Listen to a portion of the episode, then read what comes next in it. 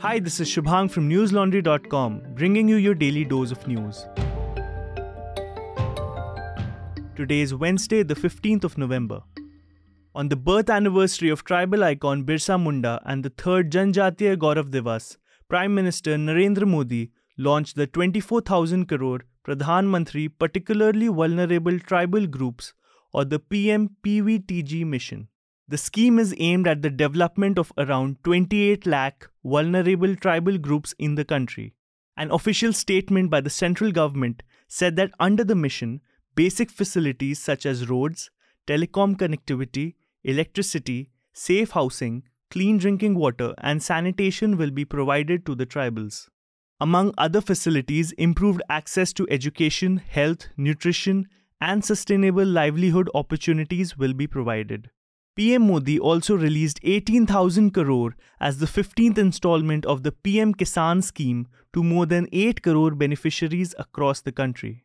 The Pradhan Mantri Kisan Samman Nidhi scheme is one of the world's largest direct benefit transfer schemes, which aims to support farmers in meeting their agricultural and other incidental needs.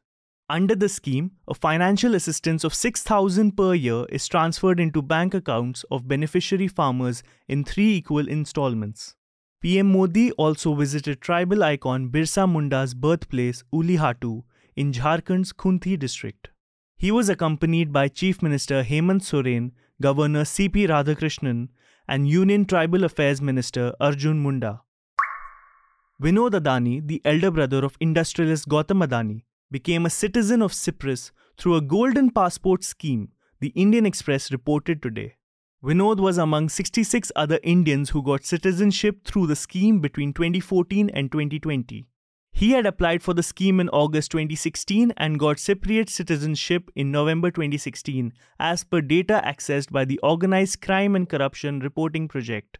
The Golden Passport Scheme, also called the Cyprus Investment Program, was introduced by the West Asian island country in 2007 to grant citizenship to financially prominent individuals. With this, the country aimed to bring in foreign direct investments.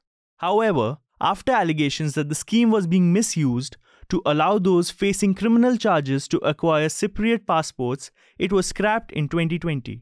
This revelation comes on the heels of multiple reports published this year that accuse the Adani Group of stock and price manipulations. While the Hindenburg report claimed that Vinod Adani was the key negotiator of the Adani Group for raising funds from the international market, the OCCRP report alleged that offshore funds owning at least 13% of the free float in multiple Adani stocks was secretly controlled by associates of Vinod Adani. As you are well aware, New Delhi is one of the world's most polluted cities, and the air pollution gets much worse around this time of the year.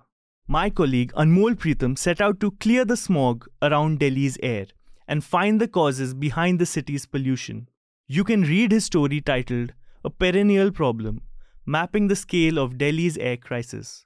You see, we are only able to bring you such reports and interviews because you've got our back head on to newslaundry.com slash election fund and pick a contribution amount of your choice. We are stronger together and we're even stronger with you. At least 38 passengers were killed and several injured in a bus accident near the Doda district of Jammu and Kashmir today. The bus with 55 passengers reportedly veered off and plunged around 200 meters down a steep slope.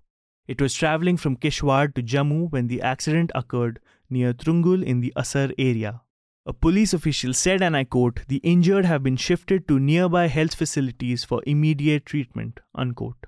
Jammu and Kashmir Lieutenant Governor Manoj Sinha expressed his profound sorrow over the incident. He said in a statement, extremely pained by the loss of lives in a tragic bus accident in Assar Doda.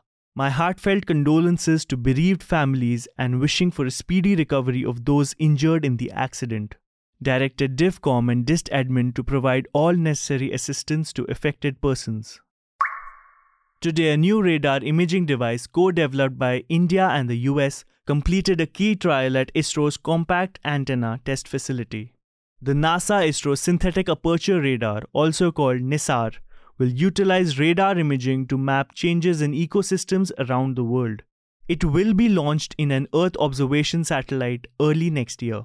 The NASA Jet Propulsion Laboratory said in a statement that NISAR had completed 20 days of testing of its antenna systems.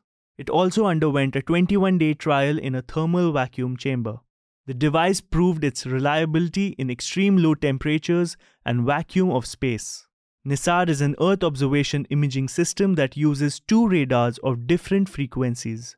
It is capable of mapping the entire globe in 12 days to provide accurate data that will be used to study climate change, natural hazards, and disasters more effectively.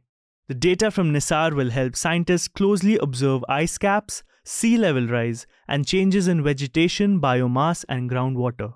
It is also expected to deepen our understanding of natural disasters such as tsunamis, earthquakes, volcanoes, and landslides. After further testing, the imaging system will be transported to Satish Dhawan Space Center at Andhra Pradesh's Sriharikota.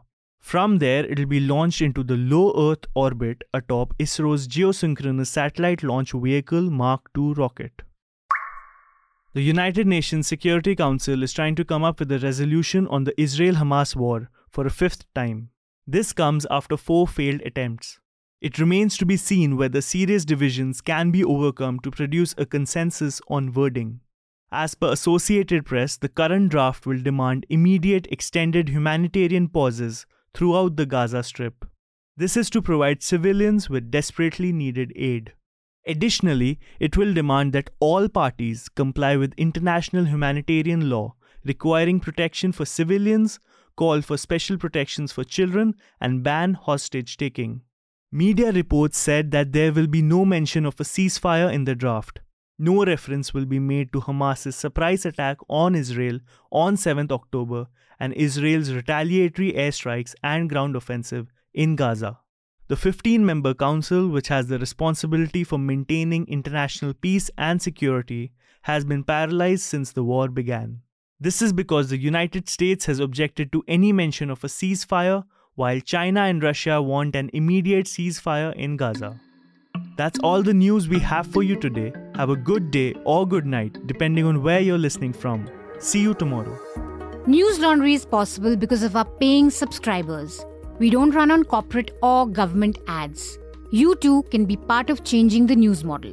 Go to newslaundry.com slash subscription. Be a part of the community that pays to keep news independent. For the smoothest News Laundry experience, download our app, watch our shows, listen to our podcasts, read our reports. Stay informed.